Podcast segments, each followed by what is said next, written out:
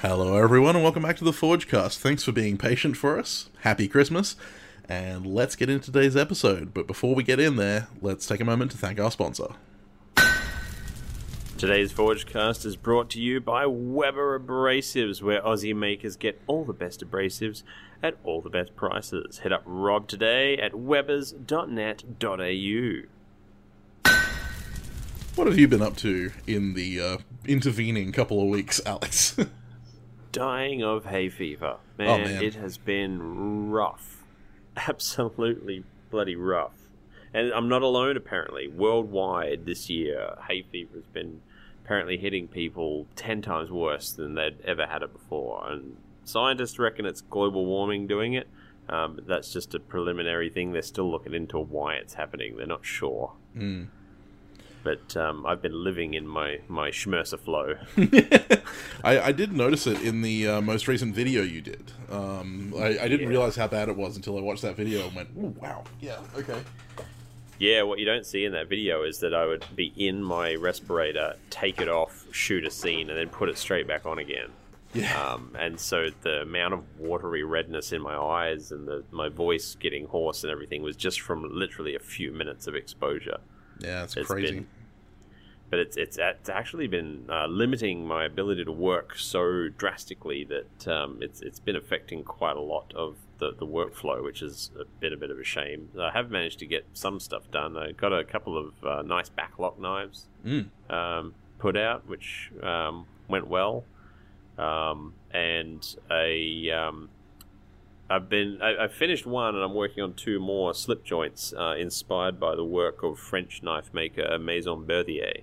Mhm. Um, very different style of knife to what I normally do, and I really dig it. To be honest, it's it's a cool look, um, and I've been inspired by his work for for a while. That um, he, um, I, I thought I'll, I'll give it a go, and yeah, kind of fell in love with it. So, um, those by the time this episode goes out, the final two will have been finished and pro- probably sold because there's about four people on the dibs list for them. I've been um, building my latest big project, um, which I'm calling Tusk, Mhm. which is a um, a frame lock flipper, where the frame side is all Damascus, the pocket clip is all Damascus, the bolster is Mokume-gane, and the handle scale is Mammoth Ivory. Uh, the blade is uh, Baker Forge and Tool Shichimai with uh, wrought iron and Damascus and copper. Yeah, so, So just like all the- of the trappings. It's like the most extra thing I've ever made. Um, and I've never done a pocket clip before, but that went really well. I was, Mm. I was really happy with how that came out. Um, Nerve wracking to do on such an extravagant piece, but uh, this is that knife I talked about weeks ago. What I really wanted to do a knife that uh, a pocket knife that was worth four figures, um, and I've been I wanted it to not just be you know sell for four figures, but be genuinely easily worth four figures. Um, Yeah. Something that was just would blow people away, like a real proper collector's piece. Uh, I've made nice knives before, but nothing that I'd say is definitely a collector's piece. Um, this one will definitely hit on on all cylinders with that. I'm sure it Um, will. The main downside of this hay fever hitting me is, is uh, I unfortunately won't be able to finish in time for the Sam Bowie build off Yes, uh, that is a shame. because I still being doing this full time. I still need to focus all of any time that I'm out in the shed has to go primarily towards paying bills and, and you know keeping food on the table. So um, it was something that I had been doing in spare time after I'd finished um, other things. So um, I've been trying to work on it as I go, but my plan was so extravagant and ridiculous, and I've been pleased to see nobody else in the competition has come even close to what it was. um, that I, I I can't see myself finishing it in time. Um, that being said, I, I still want to see it finished. I am still going to finish it. Uh, it. It is absolutely going to be finished, and I'm still probably not going to. I'm either not going to reveal it until it's done, or I'm not going to reveal it until after the competition has been judged, um, because nobody's done anything even remotely similar, um, and it it is working, which is the amazing thing so far. That that being said, um, like most of the Bowie entries have been absolutely spectacular. Like I'm, They have been mind-blowingly spectacular. yeah, I'm blown away at like how well some people are doing in in this build off, and like I'm really glad to see that it's not just like the super experienced makers, but like literally everyone's jumping in on this. I had a couple of people who've never made a knife before jump in on the Bowie competition. And some so people like pulling out all the stops too, like people putting out work that is clearly they've been inspired to new heights by the competition, which has I been really love good. it. Absolutely love it. There's been a couple of entries that made me doubt my resolve for winning um, as well. I have I have to admit, Just like, for a moment. I have to admit, looking at some of the entries, I was like, "Wow, Alex was talking big game, but woo, he's got to bring his A game." When uh, when people see it, um, they're probably going to be like, "Yeah, I, I see it." Let's see what he meant. Shall see. I've been I've been really tight-lipped about it. Paul Broden, um, he's constantly. I can see him like if, when he visit, his eyes will be darting around the shop trying to get a, a glimpse of it. But I always always know he's coming and hide it. Um, so uh, yeah, people will see it. It will be finished and it will be put up for sale. But uh, I don't see it being done in time. Who knows? Who knows? I might. I might yet. I've I've pulled off bigger feats in my life. so um, my song of the week is um, it's it's a it's an absolute bop. It's one that's um, I heard ages ago because it was the uh, closing credits music um, of the movie uh, Employee of the Month, which is hilarious. You've never- It's, it's a stupid movie, absolutely stupid movie, but it's just so freaking funny. Um, and I'd never heard this song before in my life. I'd never even heard of the band, and it was the closing credits music for that, and I I instantly had to look it up, um, which was hard because this was back in the day where you didn't really have smartphones, so um, you couldn't just Shazam it.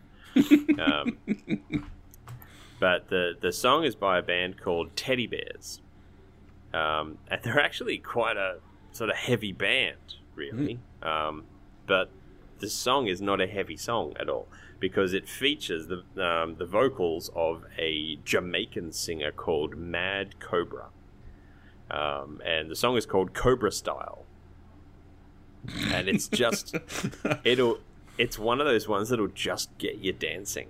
Like you know, you can't like like the Austin Powers theme. Like, you, you can't hear it and not sort of get your groove on. Yeah, Um, it's just it's just one of those involuntary dancing songs nice. and the the Jamaican uh, uh, thick Jamaican accent rap uh, over the, the the rock music is just it works. It works on so many levels. It's so good. We kind of got a like a Shaggy from Wasn't Me feeling. Not no, I'm talking real thick Jamaican, not Right, not right. shaggy Jamaican. Sorry, I just got that image like in my head. just that sound in my head. Rude boy. oh God, Mr. Lava Lava. Oh dear. Yeah. What about you, Sam? What have you been up to this week? Or, well, Well, how many weeks has it been? Three, I think. month.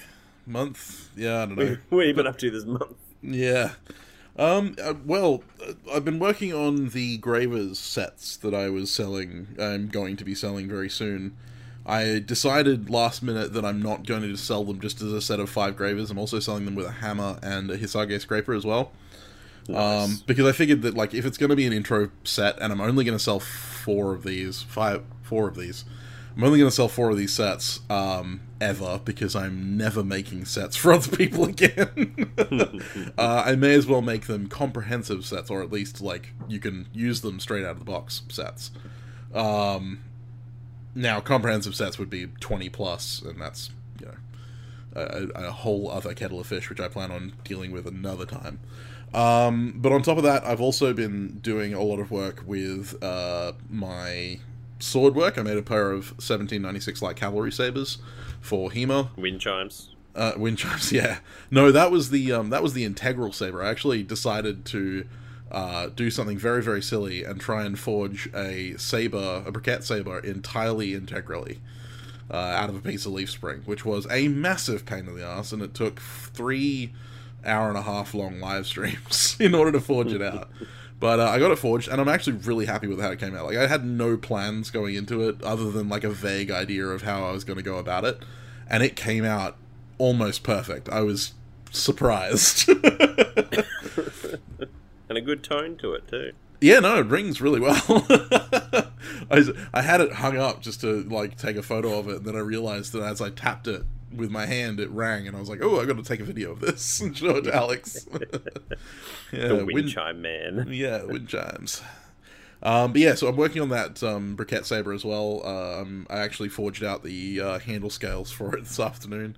It sounds weird to say forging out your handle scales, but yes, I forged them out of copper. Um, and briquet saber sounds like you're like that's how you get your barbecue started. Well, I mean, you, like you could cut up your briquettes with it. you could, you could, you could do that. Um, you could be the briquette. You just, you know, just need to add enough oxygen to burn the steel. Um, completely off tangent. Um, what else have I been working on?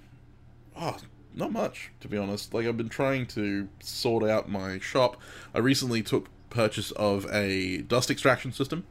Uh, oh, from, cool. Yeah, yeah. There was an industrial shop that shut down, a wood shop that shut down, and was selling their uh, house in-house made uh, 44 gallon drum dust collectors. They're actually really well made, and they run on uh, balloon, uh, like bouncy castle, yep. blowers. Um, yeah, they were selling them for hundred bucks a piece, and so wow, I, that's a deal. Yeah, I dove on it, and they're really well made. Um, I've just got to set it up. I've got to cut the legs down because it's actually too tall for my shed. yeah, fair enough. Um, but yeah, no, there's been a lot of uh, other stuff going on in the background that you know, like nothing to do with my blacksmithing and stuff like that, which has kind of kept me away from the uh, the blacksmithing and the bladesmithing for a little while. But uh, no, I'm back on track, and uh, soon I'll be working on stuff for Perth Knife Show for next year. So February 11th, I believe, is when the Perth Knife Show starts, and I have to have stuff for the table. And at the moment, I have bugger all. So. Mm. Um, and it's also getting up into the 40s this week, uh, which is very, very upsetting because I was enjoying my like slightly cooler summer, uh, and I have to forge some uh, presents before Saturday.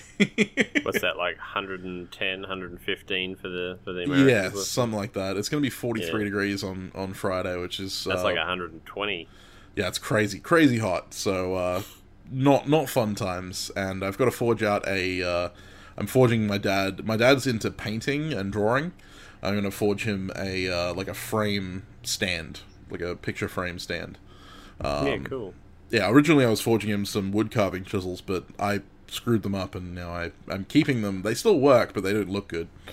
So. I'm going to be making some uh, lathe tools for a uh, men's shed. In, oh, cool. Uh, forming. Yeah, all the old blokes in the in the area are so, put getting together and making a men's shed. They got a beautiful wood lathe for fifty mm. bucks. Oh wow! Uh, yeah, somebody just gave it to him fifty bucks because it's for the men's shed, mm. but it had no tools with it. And uh, I was talking to one of the guys, and they're like, "Yeah, we just need to pick up some tools." I'm like, "Do you have any idea how expensive lathe tools are?" I mean, good like, ones. No. Are, yeah. I said, "I'll make you some. Don't worry." yeah, I actually made my dad a full set of uh, lathe tools for la- uh, last year's Christmas. Funnily enough, they're they're a nice, simple thing to make uh, mm. if hmm. you know how to move and heat treat metal well. Yeah. Um, and they make a big difference to have a nice set. Oh yeah, absolutely. Um, yeah, so I actually uh, one of the things that I made for him as part of the kit was another wood turning uh, gouge, a bowl gouge. Um, but yeah, so uh, that's that's taken up all my time. I really need to start working on uh, the commissions that I've got backed up. But uh, like I said, I've been a little distracted with other stuff, um, so lots and lots of stuff going on. Hmm. But uh, my song of the week, um, I kind of have been on a more of sea more sea shanties and and you know writing sea shanties, writing songs and all that kind of stuff. Um, and the artist who wrote um, the I Want to Be Even Cavalry, which I love the cover by Seth Staton Watkins. Uh, Corb Lund is his name. Um, C O R B L U N D.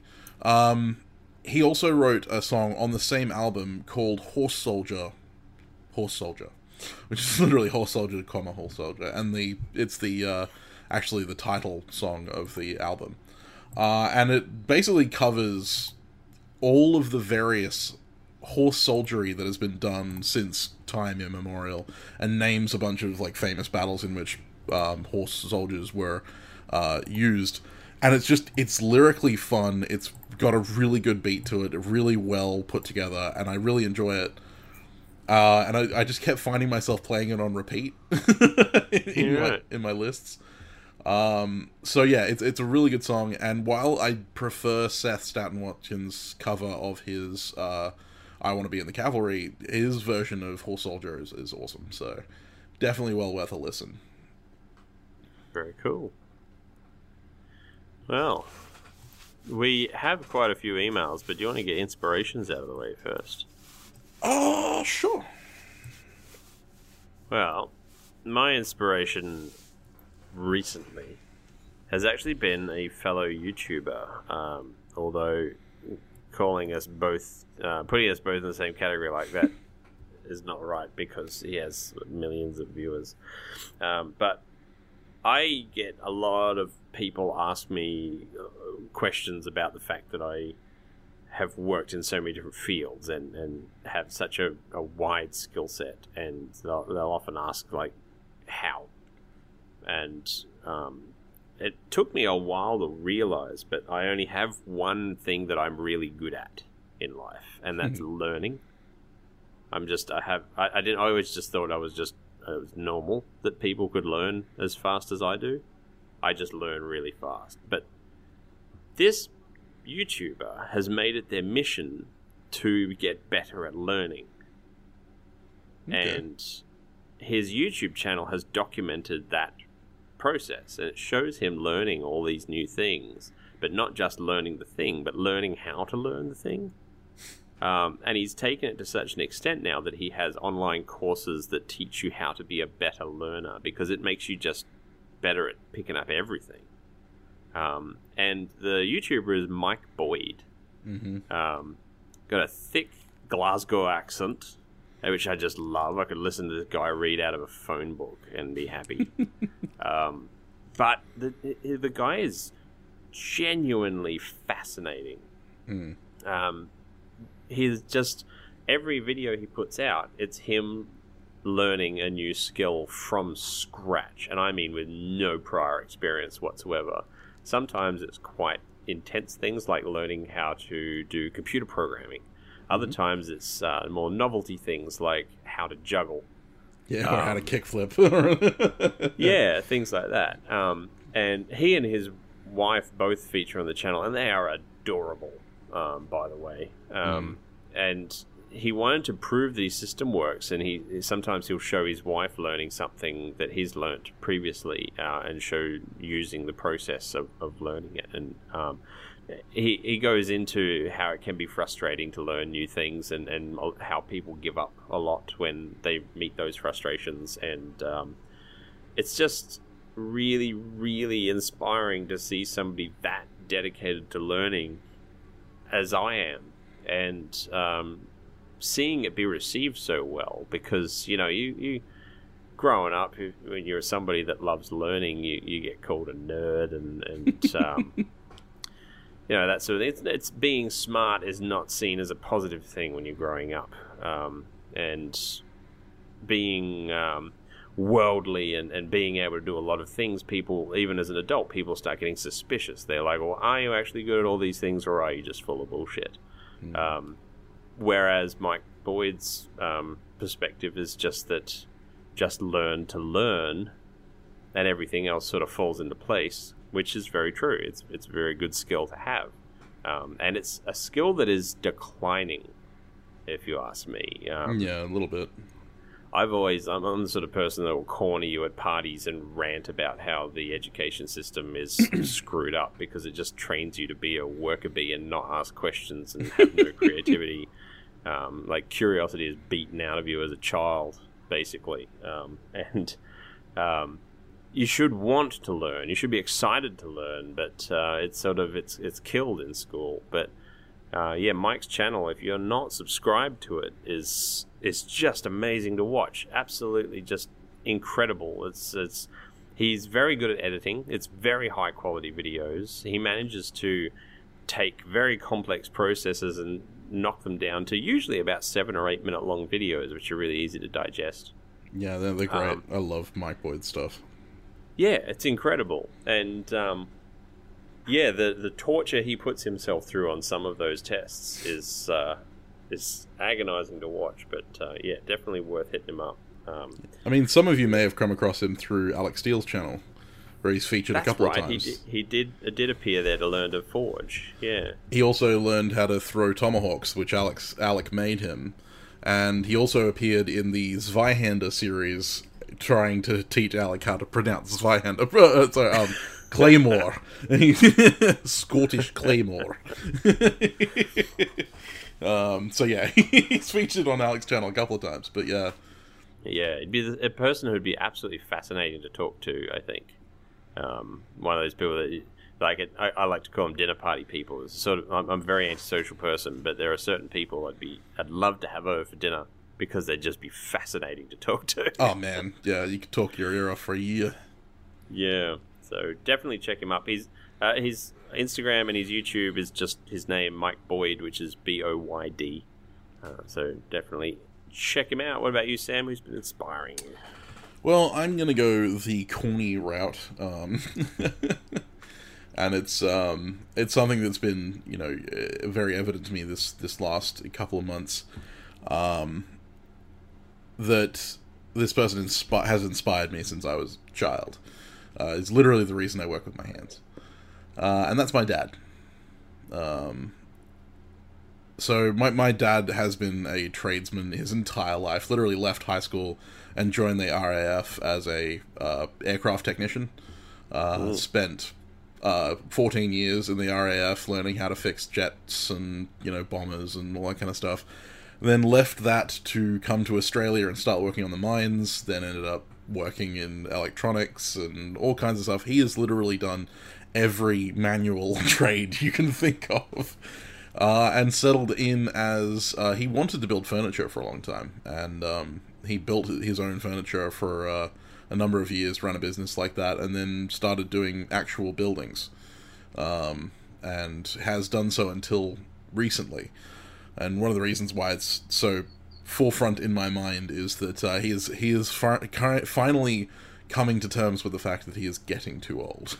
Uh, my dad turned 65 this year, and his body is not what it used to be. It's breaking down quite badly. Uh, a year of manual work like that'll do that, I suppose. A Oh man, doing it. he's he's slipped eight discs in his back. Um, he he now can slip a disc just turning to grab his keys out of the car. Um, and he still works. Like he still works three days a week at the moment, uh, doing tiling and gyprock walls and stuff like that. Like I'll regularly call him and ask him where he's at. And he's like, I'm six foot up a ladder. you know, he doesn't stop. And um, you know, our conversations recently, like he has lamented the loss of that, but also he has never stopped wanting to do something. Right. Even when he has been hospitalized, he has decided to learn something new and in like in face of losing his uh, physical abilities as a builder he has started picking up drawing like one day he decided i'm going to learn to draw and within like a couple of weeks he can draw photorealistic portraits of people. Wow. and like he he got to the point where he where sketching like drawing with pencil was so boring for him because he could do it so well that he moved into watercolors and then oil painting and pastels and stuff. And he's doing like full life lifestyle birds and you know animals and stuff like that that you would swear were photographs. And it's just something that he dedicates himself to is learning something and perfecting it Um, and it's something that he's always taught me. Whenever, when I was a kid, one of, some of my most formative memories are of spending time in my dad's shed watching him build stuff. Uh, whenever I wanted a toy or something like that, he would build it for me. You know, screw buying it, he would build it. He built a twin seater, uh, motor powered friggin' go kart for us, for me and my brothers. um, you know, he he has built like everything that I know of. He built a full size Dalek.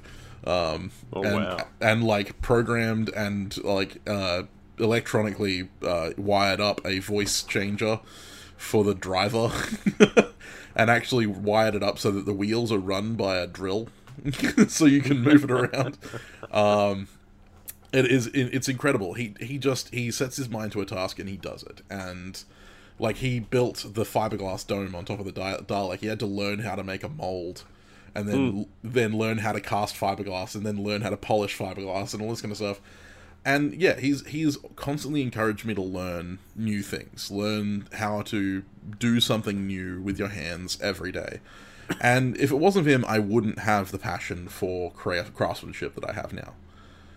Now, he and I have had our differences, and, you know, like any father son relationship has been strained, but he's also taught me quite a bit about taking accountability for your own thoughts and your own actions, and learning to take criticism at face value. And we've had many conversations where he and I have disagreed, and he's been willing to listen to me despite the fact that I'm his child and admit when he's been wrong. And so that was one of the most valuable lessons for me. It was learning that no matter how smart you are, no matter how good you are at something, you need to always be willing to be wrong. And like the amount of life lessons that I've taken from my dad are, are like uncountable at this stage. And realizing that his health is fa- faltering now and stuff like that, it's made me think that if I don't reflect on those things that I learned from him and, and like actually uh, recognize that, then it'll be gone before I know. Um, and so yeah, like it's it's just one of those things where I think we should all take time to thank those people that did inspire us as children, as as young adults, as as full adults. That we uh, recognize those people who have inspired us to take up what we do and and how we do it.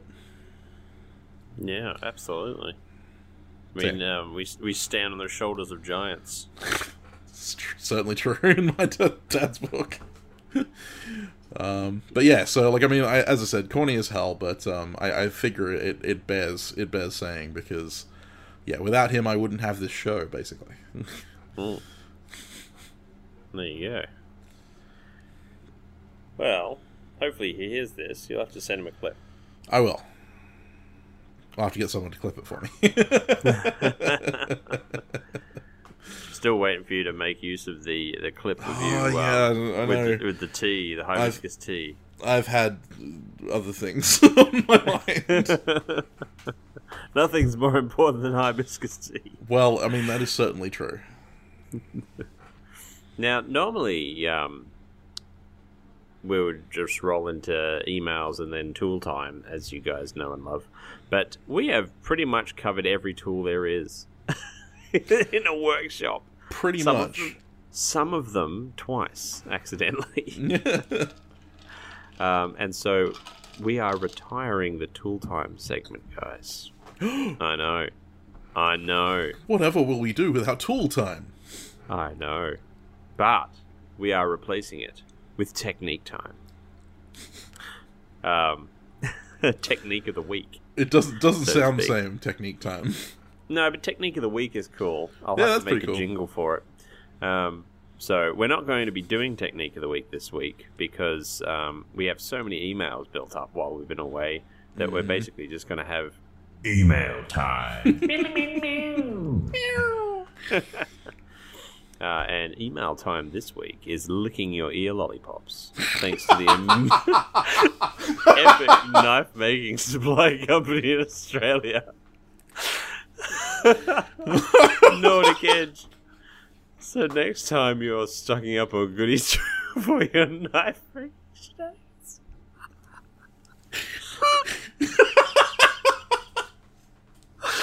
how did how did you think that you were going to say that with a straight face? I am sorry, Bjorn. If you ever hear this,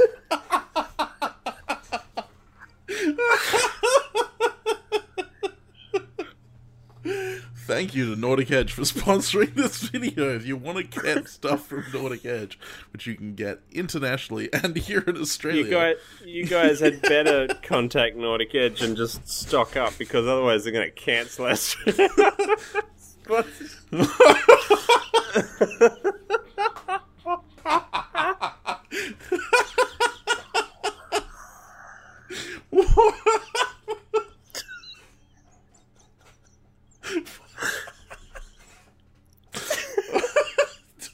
That's it. The show's over. Go home. okay. Whoo! Bring it in. All right. Um, think, professional, think of sad things. professional recording here. I'm like, you know, uh, holy crap. NordicEdge.com.au, folks. you know the drill. it's worth it just for that. They're awesome, guys. Oh dear. Someone send Oh, man. yeah. Yeah, I'm waiting for a stern call from Björn. Yeah. Well. No, we love Nordic Edge. I just got some of their um, aged um, Juma ivory substitute. yeah. Yeah. Man, that looks good. Ironically, you do actually sometimes get candy in your Nordic Edge packages. You do. That's what made me think of it. Just gonna have to Because switch to lollipops. It's like I get more excited about the candy that's in the box. And then I'm like, oh, that's right, knife making stuff too.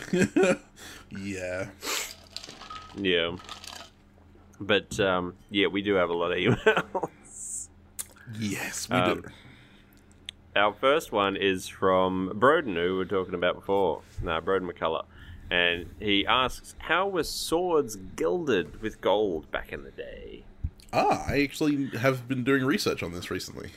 Oh, it's it's actually uh, he asked me first, and I'm like, I could I could just answer this for you, but I'm gonna make you wait, and you got to listen to it on the show because there are a few different ways that it it, It worked. really does depend on the period you're talking about. yeah yeah, and it was done on not just swords; it was done on all sorts of things. Um, and I actually know about it because of jewelry and how jewelry was done. Mhm. Um, because how Sam uh, nerds out about how like swords and knives were made back before modern technology. I actually used to nerd out quite a bit about how some of the most exquisite jewelry that you see in museums was made back in the day. and funnily enough, uh, that's similar to how I found out about the various techniques used, is because I was studying Japanese uh, engraving and stuff like that, which is mostly done on jewelry and sword fittings. Uh, and that's how I came across the uh, method by which uh, Victorian English uh, sabers and stuff like that were gilded. Um, especially because I want to make a blue and gilt sword at some point. Um, Well, funnily enough, like you think of using working with gold, um, is it's an intimidating thing because of the cost factor. Yeah. but a lot of um, old world gold gilding was done with gold leaf. Yeah. Um, but back in the day, they didn't quite have the technology and machinery that we had, so gold leaf back then was about four times, five times thicker than the gold it leaf that you can get today. Hand beaten, yeah. Yeah, um, and you can buy gold leaf now. You just con- the, the Mhm. mints and things in each country sell it to you, and you get it in a little pack with as many sheets as you order, and it's not that expensive because you're not getting that much gold. Yeah, I mean, um, in Victorian English uh, blades specifically, uh, they're done by a form of what's called mercury gilding, um, which is to use an amalgam of mercury and gold, which is turned into what's called the butter of gold, which is, you know, just basically an alloy of mercury and gold. It is painted onto the surface, and then the blade itself is heated up until the mercury boils off. Um, it's an incredibly dangerous process, obviously. Oh yeah, Uh, and that's Man, why, and that's why blue and gilt blades are blue, is because uh, it's heated to the point at which steel turns blue, which is the point at which mercury boils off. 340 degrees Celsius. Yeah, and so all Victorian swords of that period. So if you're talking about like um you know sabers and stuff like that from around the Napoleonic era and and afterwards are uh, done in this way. They're done with the mercury amalgam, which is exactly the same way that the Japanese do gilding in their inlay in the engravings. If they're not doing gold inlay, um, because obviously inlay is a much more expensive way of doing things, and you can still do that on swords, but gold wire is a hell of a lot more expensive than the microns thick layer of gold you're going to get out of a mercury amalgam. Because that's the thing, a, a, piece of gold wire has orders more magnitude more mass than a piece of a sheet of, of gold leaf. Um, yeah, it's it's incredible how thin gold leaf is uh, today is literally the thinnest that you can get gold. Yeah before it's not there anymore. it's literally like an atom thick. it's it's ridiculous. Like if, if it'll it'll um it'll fly away in an instant. Like it weighs nothing. You've got to be very careful. There's not a breeze going on. But uh, another way that they used to apply this was to actually um, get the steel to a black heat and burnish the gold leaf onto mm-hmm. the surface, and it would literally just sort of by rubbing it in, sometimes with polished antler, as simple as that, um, it would just braze essentially to the surface of the steel, and you'd have to do this multiple times to get a nice even coat. And there was an art form to it. It wasn't as simple as just sort of rubbing it on and it's perfect. Mm. Um, but it was much like brassing. literally just sorry. Much like brassing with a brass brush. Yes, yeah, very similar. You just um, you just have the gold leaf sheet and you just sort of rub it on, and it just melts into place.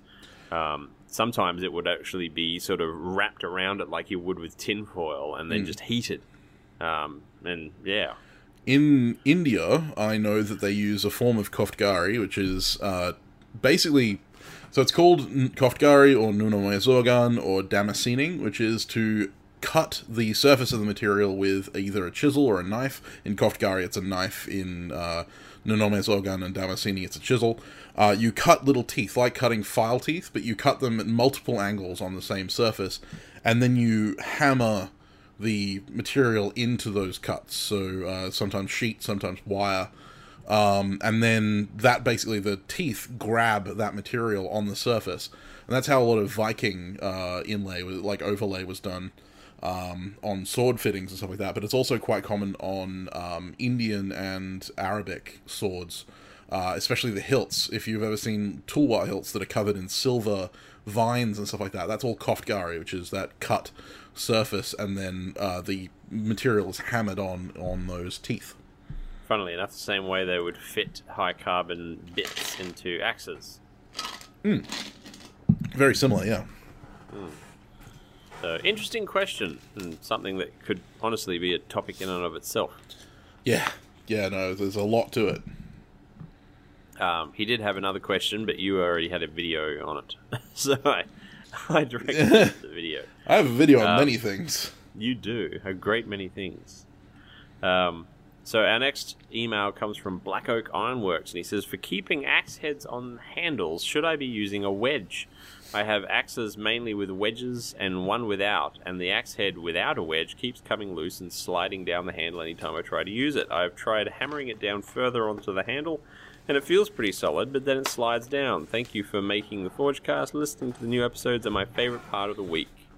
So uh, wedges are the exact reason um, that, I mean, the heads falling off axes is the reason that wedges were invented. Uh, I would say it's not optional.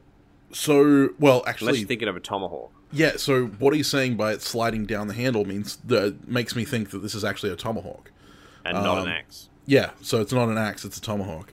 In mm. which case, the fitting of the handle to the eye is improper. So yes. it hasn't it hasn't been properly fitted. So it needs so you need to carve off more wood or need to make a new handle. Um, one of the other easy ways to do it is to heat the eye, not the blade. Like wrap the blade in a wet cloth, heat the eye with a blowtorch, and use that to char the wood, uh, and that'll actually fit the eye a little bit more snug. Um, but tomahawks are designed to be easily removable from the handle. Uh, the action of swinging it keeps it in place, and then when mm. it's not being swung, it doesn't really need to be in place. Um, if you want a little bit extra swelling of the wood, um, it's it, and you're not particularly cared about the aesthetics of it, um, soak the end of the handle with the axe head on it in some um, automatic transmission fluid overnight. Uh, Yeah. It soaks up into the wood fibers and it sticks in. A lot of people do this with linseed oil, but the ATF works a lot longer. It lasts for ages, but it swells the wood up and it will grip the head a bit better. It just turns the, the wood an ugly green color. Yeah, I mean, if you if you're worried about the aesthetics, a 50-50 mix of linseed oil and turpentine will work fairly well, and then Yeah. you just you just have to repeat it every now and again. It's the same for hammers. Um, but yeah, so for tomahawks, you're obviously not going to throw a wedge in it because that's not how tomahawk heads work. Um, But if it's like a standard axe, wedges are not optional. you can um, drill a hole in the side, drill and thread a hole in the side of the axe head and run a grub screw through. Um, You can certainly do some that. people, some people do that on tomahawks. Um, I do that on mine. It, it, it's a good way to hold it on there. You do get a wobbly head after a while if the wood shrinks, um, but it doesn't. It doesn't fall off. No. Um, so, food for thought. Uh, hopefully that helps. Uh, next email is from Chris Hendry. And he says, Hey guys, well, against all conventional wisdom, and quite hypocritically, seeing as how I scream at my TV when this is done on Forged in Fire, I tried to straighten a warped and hardened blade by locking it in the vise and bending it mercilessly. I should not have been, but when it snapped, I was overcome with a brief moment of dumbfoundedness, followed immediately by pissed offedness. uh, long story short, I made a one inch smaller blade. I took some pictures of the grain structure and was wondering if you could evaluate it for me. I know it's hard to tell in the picture alone, but if you could say whether this grain structure is good, bad, ugly, or something else altogether, I would appreciate it.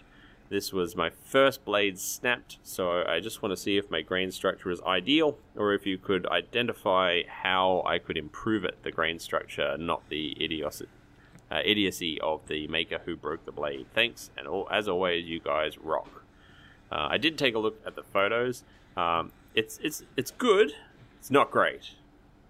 Um, it it could be a lot finer though. When you, you say you want it to be ideal, ideal grain structure should look like, um, Broken porcelain. yeah, or like like blue tack. It should like felt. Gray felt is a really good one. Um, it's it's the, the the example I always give to people is to actually find a uh, an old file and deliberately snap it. Um, when I say an old file, it's less likely to be case hardened. You don't want a case hardened file. You'll be able to tell if it's case hardened because the inner core will be a different color to the outer part of it when you snap it. Yeah. Um, but if you get a good old file and you snap it, files, old like old Nicholson files or old Wiltshire files and that, have beautiful grain structure inside them. As they It's should. just it's the as they should. It's it's the um, a perfect little uh, comparison point if you keep it indoors so that it doesn't you know uh, get all filthy and everything. You can use it to compare it to other things until you're familiar enough with uh, what grain structure should look like. But one thing you'll note is that when you snap an old file like that and you look at the grain structure, you won't see any grain. It will look like a flat, matte surface. The grain is there. It's just that it's so small that your eye won't be able to see it unless you look really close, like under magnification. yeah. Um, that's ideal. The way to chase ideal grain in a simple setup, if you're using a gas forge, I would highly suggest buying a uh, digital thermometer with a K-type thermocouple fitting and drilling a hole in the side of your forge where it's the burner is not, um, where the burner is not pointing at, uh, and then learning to tune your forge and actually use the digital thermometer to help you with that. Uh, it's one of the ways that I use to heat treat in my forge uh, if I'm not using uh, my big Donfog kiln and make sure you're normalizing at least twice. Yeah, take the time to normalize thoroughly, uh, because, well, there's two things I've noticed. Because Sam and I hang around a lot of um, forums, Facebook groups, things like that, and we see a lot of the the questions and posts from a lot of beginners. And there's two commonalities that we see. One is that we see people not normalizing or not thinking that they have to. And the other one is that we see people not normalizing correctly. Um, some people will be annealing and thinking that they're normalizing. Um, some people have no idea what normalizing is, and they're doing something that's utterly foreign to normalizing and not doing anything to the steel. Um, so understand the normalization process, which is um, pretty straightforward, really. You just let it cool nice and not too slow, but just air cool in still air, preferably hanging up uh, so that it, there's even stresses across the whole thing and even distribution of the heat. Just think if you were to take a knife that you've heated up to, you know, just say just say you've got it right to the Curie temperature, and then you go and rest it on a bed of sand, for example. You might think, oh, that's a good idea, but the heat is coming out of one side of the blade at a different rate to the other side of the blade. So if you hang it up, it's all just cooling down at the same rate. Um, one thing you see a lot of people do on Forged in Fire that I've seen people copy is that they swing the blade through the air to try and cool it faster. But that's doing the same thing. The rushing air on one side is cooling that side of the blade faster than the other side of the blade. So don't do that. Just let it let it cool in still air. And you don't need to let it get as cool as you'd think. Like it's good practice just to be safe to let it get to touch cool. But you know, if if it's past your temper color range, you know, you're you're, you're pretty good. Um, so below about what about 450 degrees Fahrenheit. Yeah. Yeah, because I'm assuming you're American. So, you know, if the a good rule is if you were to flick a little bit of water at it and it doesn't sizzle, it's good. Yep. that that works anywhere, really, unless you're on the top of Mount Everest. Um, and just do that three times. Really good process. If you want to be really, really picky about it, make sure your first one is uh, slightly above magnetic temperature. Uh, second one is at magnetic, uh, non-magnetic, sorry, and then um, one is slightly below non-magnetic temperature. Um, is the is the most thorough way you can normalize really in a in a home basic setup if you're doing it on the Dodge, as we like to do. That's the one. Yeah, and, and look up your steel chart.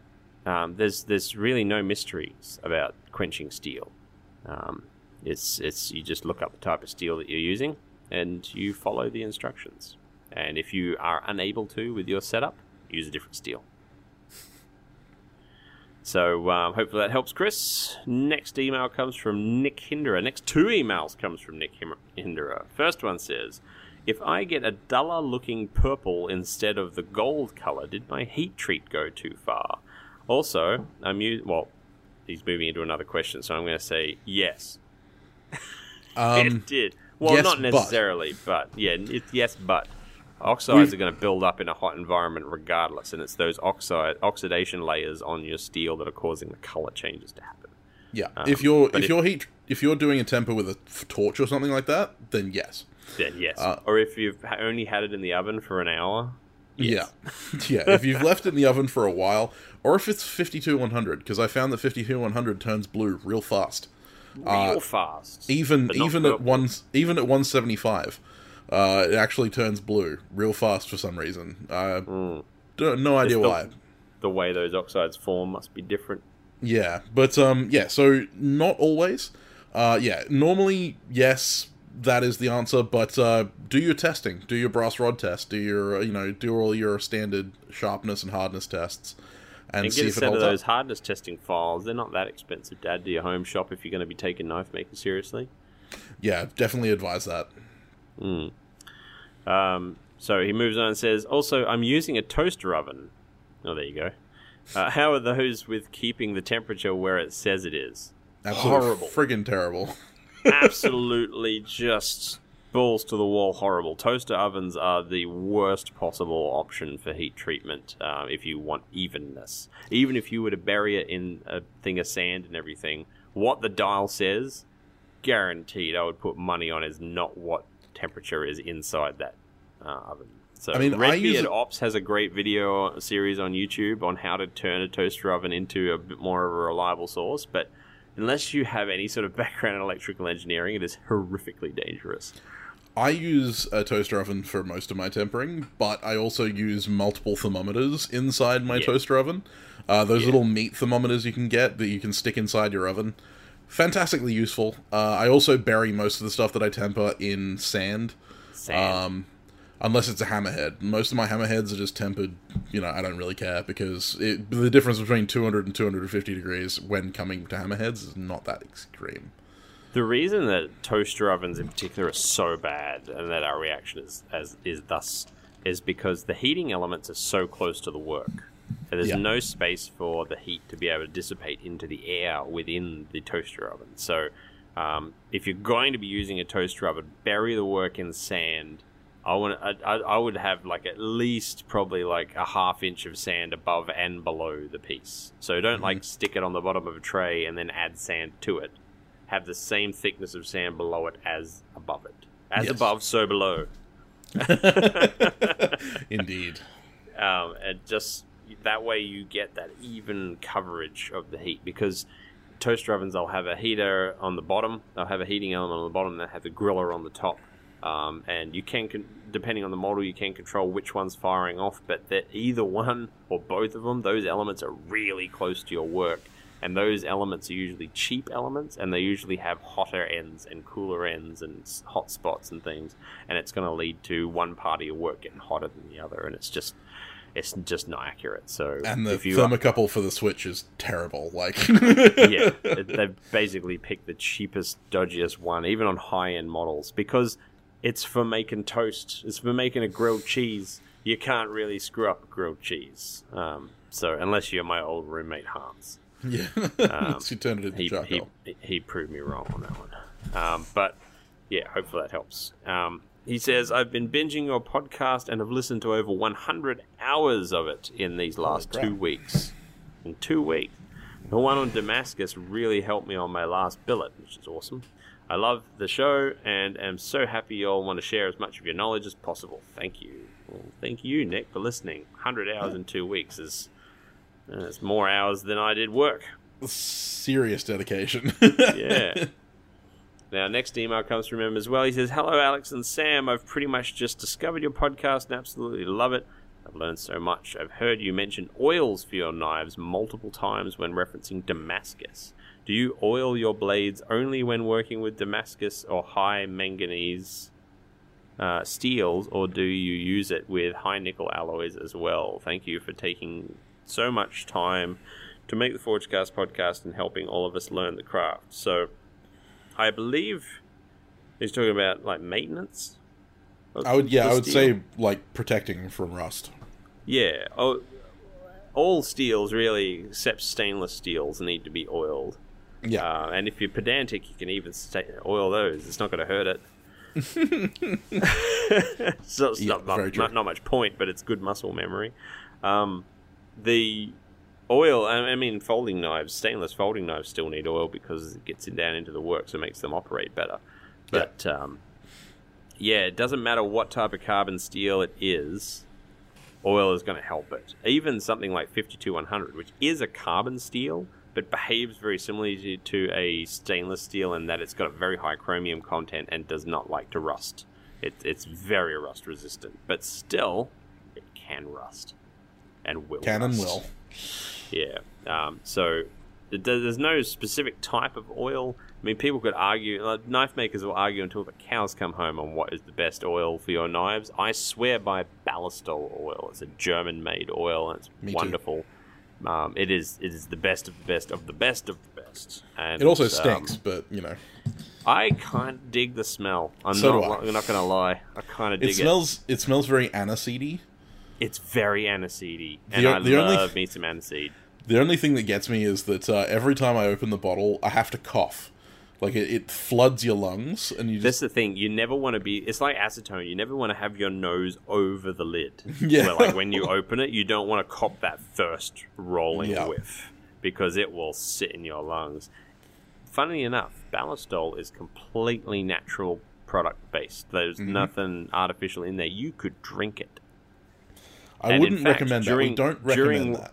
During World War II, German soldiers did drink it because Don't they ran out of they ran out of water. Don't drink your ball- Ballistol. A, it's really hard to get uh, if unless you live close to where it's made, and B, it's expensive if you've had to uh, get it far away from Germany, and you don't want to drink it because it's not worth the taste for that price. Really not. no, don't don't drink Ballistol. Like, just don't. one thing, you, one thing you can get, which uh, in lieu of Ballistol, is available almost worldwide, as far as I know, and despite its incredibly low price point, does a passable job, uh, like Mm-hmm. a more than passable job. Is good old three in one oil. Yeah, three in one. It's was my go-to. That was my go-to before uh, Ballistol. Yeah, it's um, it was, and I still, I, I like every room in my house has a bottle of three in one tucked away somewhere in a rag. Mm-hmm. Um, because it's just nice. It's like, oh, this action's a bit stiff. Three and one. Oh, I'm about to post this off. Three and one. Um, but I'll tell you what, if you do get some Ballistol and you want to make it last as long as possible, get yourself a, a sealed jar. Stuff a rag down into it. Um, open the jar, pour a little bit of Ballistol in over the rag, and then seal the jar. And that Ballistol will um, capillary action seep to every part of that rag. And every time you need to oil something, open the jar, take the rag out, oil, and wipe it down with the oily rag, put it back in the jar, and close it. Doing that, I am still on my first bottle of Ballistol that I bought five years ago. Still on it. It's only got a little bit left, but I'm still using it. And um, a listener of the show, Stefan uh, from Germany, sent me a case. Of Yeah. it. I haven't, I haven't I- gotten onto any of the bottles yet. I only have sent one one of the bottles. Yeah. I'm still using it. Yeah, um, and if you do that rag method in the sealed container, it will last you a heck of a long time. Good old Stefani sent me a lifetime supply, so I gave one to Sam. The the one caveat I would say, if you're using like food knives and stuff like that, like kitchen knives, uh, food grade oils. Just just you know your mineral regular, oil, food grade mineral oil. Yep, food grade mineral oil is probably your best bet because it's uh, you know it's not going to break down and it's not going to rot or anything like that. Um, but in lieu of having food grade mineral oil on hand, you can use literally any oil. So peanut oil, rice bran oil, Just be aware of allergies that people may have. Of course, yeah, um, olive oil, that kind of thing will work. Just remember that if you're going to store it for long periods of time, you want to take that off and add something that is non uh, organic because you Yeah, don't want it to rot. Different oils also polymerize in different ways. So, um, olive oil, for example, becomes tacky over time and could gum up the works of, say, a folding knife. But Ballistol is edible, but it will make anything you use that knife on taste like aniseed. Yeah, pretty much. Um, So yeah, but if you, you've got your kitchen knives on a on a magnet strip in your uh, in your kitchen, then just use some olive oil or you know friggin' veggie oil or something like that because you're probably going to be using them regularly enough that you don't have to worry about it gumming up. Yeah, that's right. Uh, when it comes to kitchen knives, food grade mineral oil is my go to because it is tasteless. Mm. Um, a bit like me. so No comment. hopefully that helps, Nick. Um, our final email comes from Ben. He says, Hey mates, I'm back. This is Ben. I have a very short question that might have a long answer. Sam will be all over this, I mean, like white, like white on rice on a paper plate and a glass of milk in a snowstorm. He said, Where did Damascus originate from? I have Oh, heard it comes from the city of Damascus in the Middle East, but I can't find any info to back it up. Loving the podcast. Keep it up. You guys make me happy when I'm angered or sad. Your friend Ben.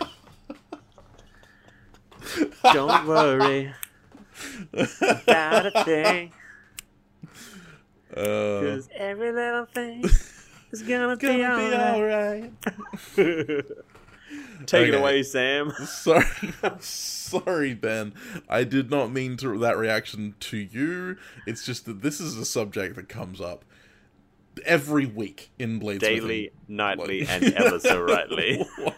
Seriously, every time you wander into a forum or like onto a Facebook page or onto Or a a YouTube channel uh, or, or a podcast, um, you will have people arguing about this fact until the cows come home. Literally, Mm-hmm. just everyone has their opinion As if it matters. yeah we have had you know m- like a couple of people um, primarily primary among them uh, peter burt who is a wootz specialist now wootz is what is considered the quote unquote real damascus steel which is complete OG. bullshit uh, so okay so long answer short, hopefully, sort of. Like my long answer is probably a 45 minute video, but um no, the short answer is is that where did original Damascus steel come from? There is no such thing.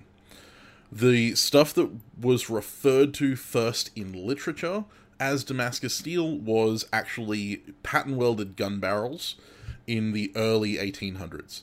Uh, and that was in reference to Damascene barrels, so the Damascus type steel barrels. And the reason that that reference comes from is because in the period of the Crusades and early, you know, like early European uh, ingress into Arabia and you know Israel and all that kind of stuff, they came across what is what are known as watered steel blades, which is patterned steel blades, which are normally some form of crucible steel like wootz. Now, Wootz is the name given to it by the Indian and I believe the Sri Lankan traditions, and that is where wootz originated. Wootz is a crucible dendritic steel that creates a pattern through the carbide segregation in the material because it's very, very high carbon material. Um, that then, you know, kind of naturally bled into other East uh, Asian countries and obviously into uh, the Middle East. Um, and then was popularized in areas right, like Damascus. Now, there are arguments that there was a specific steel made around Damascus that was made from an ore found in Syria um, that had high levels of titanium in it, which is what led to it having a better carbide segregation for patterning than other ores of the time. Uh, because not all wootz blades have a pattern, so that's something to remember. Um, but yeah, so the, the more uh, alloy content, the better the carbides were, the you know more patterning there was, and so therefore the English and the Europeans in general uh, kind of recognized any material that was patterned as being Damascus steel. So basically, they called it Damascus steel because it looked like the stuff that they'd seen in Damascus. Um, but Damascus steel in historical records and stuff like that from Europe um, and you know from the Middle East, uh, European origin of the Middle East, mostly refer to any patterned steel. So it could be wootz, could be pattern welded, anything like that could be referred to as Damascus steel, according to history and according to modern, you know, kind of conversational English. We normally refer to pattern welded steel as Damascus, whereas the original Damascus steel, no one friggin' knows. Why would you say something so controversial and yet so brave? I am fully willing to be wrong on this one, but I've done a lot of research and I've been asked this question a million times. The keyboard um, warriors are cracking their knuckles oh, right now, mate, Sam. The, the emails are going to flood in. But yeah, no, realistically, Damascus steel as we know it today can refer to either pattern welded steel or wootz, and normally when we're talking about Crucible Damascus, so we're talking about wootz, we refer to it as wootz Damascus steel. Um, normally, when referring to generic Damascus, we normally refer to that as pattern welded steel, blah blah blah. It doesn't really matter. Like, realistically, it doesn't matter. No. if I say Damascus steel, most people are going to think of a pattern welded blade. There are going to be a couple of people who are going to think, ah, actually. actually. But, this, but they're still going to think of a pattern welded steel blade before they correct me. You're still going to think of a pattern welded steel blade and then correct me to say wootz, which Wootz itself isn't called Damascus steel by most people. It's called wootz. So uh, your argument is invalid. Sorry. I will die on this hill. Robbing. anyway, thank you very much for the interesting triggers. question, Ben. I'm sorry that you triggered a little bit of a rant from me. I know you guys will enjoy when I get passionate about my steel, but yeah, that is one yep. that um, is going to be fought until the end of days. Um, but as far as I'm concerned, it really doesn't matter. What uh, what an eventful episode! Oh man, this episode's been great. train wreck, much like this year. yeah, that's right. Eventful and a train wreck. But um, we uh, we are just like this year, reaching the end anyway. Haven't really had a topic this week. We're just glad to be back. We were going to do a little bit of a rewind of 2021, but realistically, we all know what 2021 was like. Who who wants to relive that shit? Roll on 2022 and all of the wonderful things that are going to happen. I will remind everybody though that we do have a competition going here. Apparently, everyone's forgotten. Everybody except Cat. Good old cat. She's she's been having a go. She still Ever hasn't finished it, you know she's having a go. I'm still firmly of the belief she only is doing that one because she can't do the Bowie build off. Well, but you know it's like whittling tools. That's mini knives. This is right Yeah, in exactly. my wheelhouse. exactly. Eh? Because she's Canadian. And there are prizes for the Forgecast competition this month, so it's There are, much- and yet, and yet nobody's really keen on entering, which is interesting. Hmm. So, the competition is though to make a beautiful set of wood carving tools that must include at least, so it can be more, but at least a Wharncliffe whittler, which is like a, a, a Wharncliffe knife is like a sheep's foot that's really long and extended, um, with a straight cutting edge, a spoon gouge, and a bowl carving knife. Those two are pretty much the same, just different diameters. Um, and show us that they work. Carve something. Doesn't have to be a finished thing. Just show us carving wood with them. Um, and use the hashtag hashtag ForgeCast competition, which is not the hashtag to use for Sam's Bowie build off. Sam's Bowie build off is not related to the ForgeCast. It's just related to Sam. yeah, it's just me. Big Fudge is big enough on his on his own. He doesn't need the Forge cast to be linked to his competition No, because it muddies the really waters for us trying to find. yeah, it muddies the waters trying to track down people who are entering the competition. So, uh, hashtag Forgecast competition if you are joining in on the whittling set, the wood carving set. Um, but you still have until the end of the year. We will be running this until that's like a week and a half left. Plenty of time to make whittling tools. Yeah, of course. I mean, whittling tools you can do in an afternoon. Mm-hmm. Um, so the prizes are pretty good too. It is stabilized, beautiful handle blocks from Otway Fiddleback. Ryan at Otway Fiddleback, who you should definitely follow on Instagram to see his wares. Um, the first prize gets three blocks, second prize gets two blocks, and third prize gets one blocks. But they're just going to get sent to us if you guys don't enter this competition. Feel free not to enter then. Yeah, there you go. no, no, enter please, because they won't actually get sent to us. Ryan will keep them for No, himself. that's right. He will. Um, we, um, I know we haven't been around for the last month to be able to goad you on on this, but do enter because Ryan's blocks are some of the best that there is. Mm, So he gets them stabilized by the remarkable Dean Kasai at Reclaim Creative, and um, geez, he does a good job. Mm. So stable you could park your car on it. it's true that. Hashtag don't try, try, try parking your car on the blocks. No, don't do that. Unless it's Otway Blackwood, that stuff's hard as hell. Uh, on the note of the Townsbow build off, that is the hashtag, hashtag Townsbow build off. Uh, there is it running until the same time of the Forgecast competition. If you want to make a Bowie knife and enter it, all of the details are on my Instagram page and my YouTube channel, so check that out. But that's not part of the Forgecast, that is literally just from me.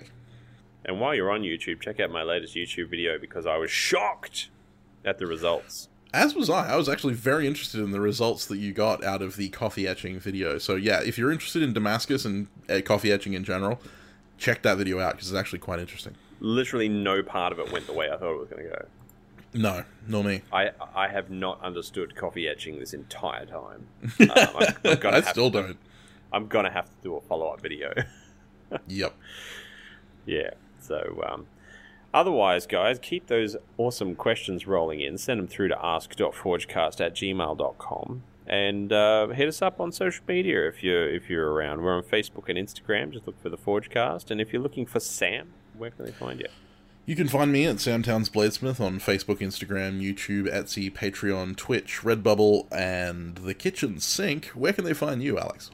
I go by Valhalla Ironworks. You can find me on Facebook and Instagram, YouTube, Patreon, oh, Redbubble, Etsy, everywhere. I'm like a bad smell. You can't get rid of me. You guys make sure you enjoy yourself this holiday season. Have a good Christmas or Yule or Kwanzaa or Hanukkah or or- Hanukkah or Solstice. Um, yeah, any of the above, or just dwell in the void like nihilists. ah, yes. Join just me. another. It's just a Saturday. Like Yep. I'll probably be working, so you're not wrong. I'll be working on fitting Christmas lunch into my face.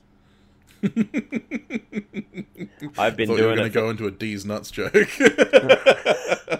I've been doing it for the last couple of days because I celebrate Yule, which started two days ago and goes for 12 days. So, um, a lot of food. Let me tell you, I am walking like John Wayne everywhere. Apparently, I celebrate Yule every day. There you go. All right, So, guys, have a good one. Yeah, we'll see you again soon. We're, we're back. We look forward to a new season with you guys. We'll catch you on the next one.